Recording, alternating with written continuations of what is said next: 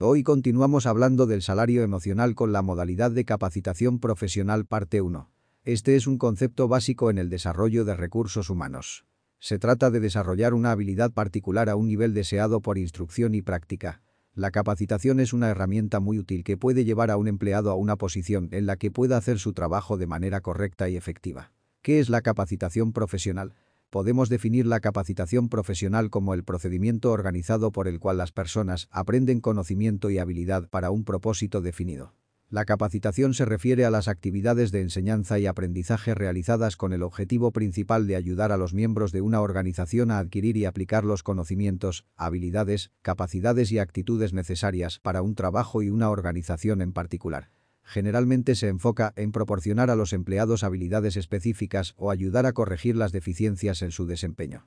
La capacitación es un proceso de aprendizaje a corto plazo que implica la adquisición de conocimiento, la agudización de habilidades, conceptos, reglas o el cambio de actitudes y comportamientos para mejorar el desempeño de los empleados.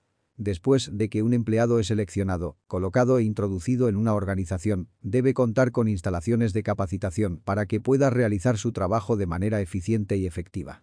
Por lo tanto, la capacitación profesional es un proceso social y continuo para aumentar las habilidades, el conocimiento, las actitudes y la eficiencia de los empleados para obtener un mejor rendimiento en la organización.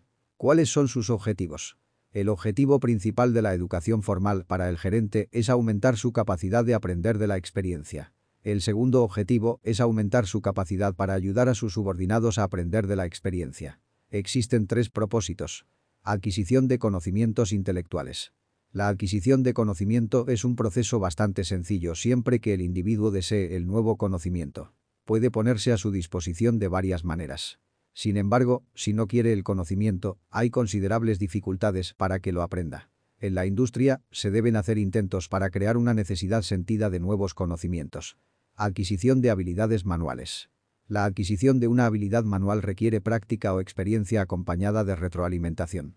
El aprendizaje puro del método de prueba y error puede acelerarse mediante orientación, pero el individuo no puede aprender a menos que realice y reciba señales que le informen sobre el éxito de sus esfuerzos. El esfuerzo necesario se gastará solo si existe una necesidad sentida por parte del alumno. Adquisición de habilidades para resolver problemas. Estas son habilidades involucradas en el diagnóstico de problemas, la interpretación de datos relevantes, la evaluación de soluciones alternativas y la obtención de comentarios sobre la efectividad de la solución. Estas habilidades se pueden mejorar y la educación en el aula es un método utilizado para este propósito. Como con cualquier habilidad, la práctica y la retroalimentación son esenciales para el aprendizaje. El método de aula más utilizado para mejorar las habilidades de resolución de problemas es el método del caso. En manos de un maestro hábil puede ser muy efectivo. Además de ser oportuno y estar relacionado con la experiencia cotidiana concreta, tiene la ventaja especial de satisfacer las necesidades específicas de cada subordinado individual en una situación especial.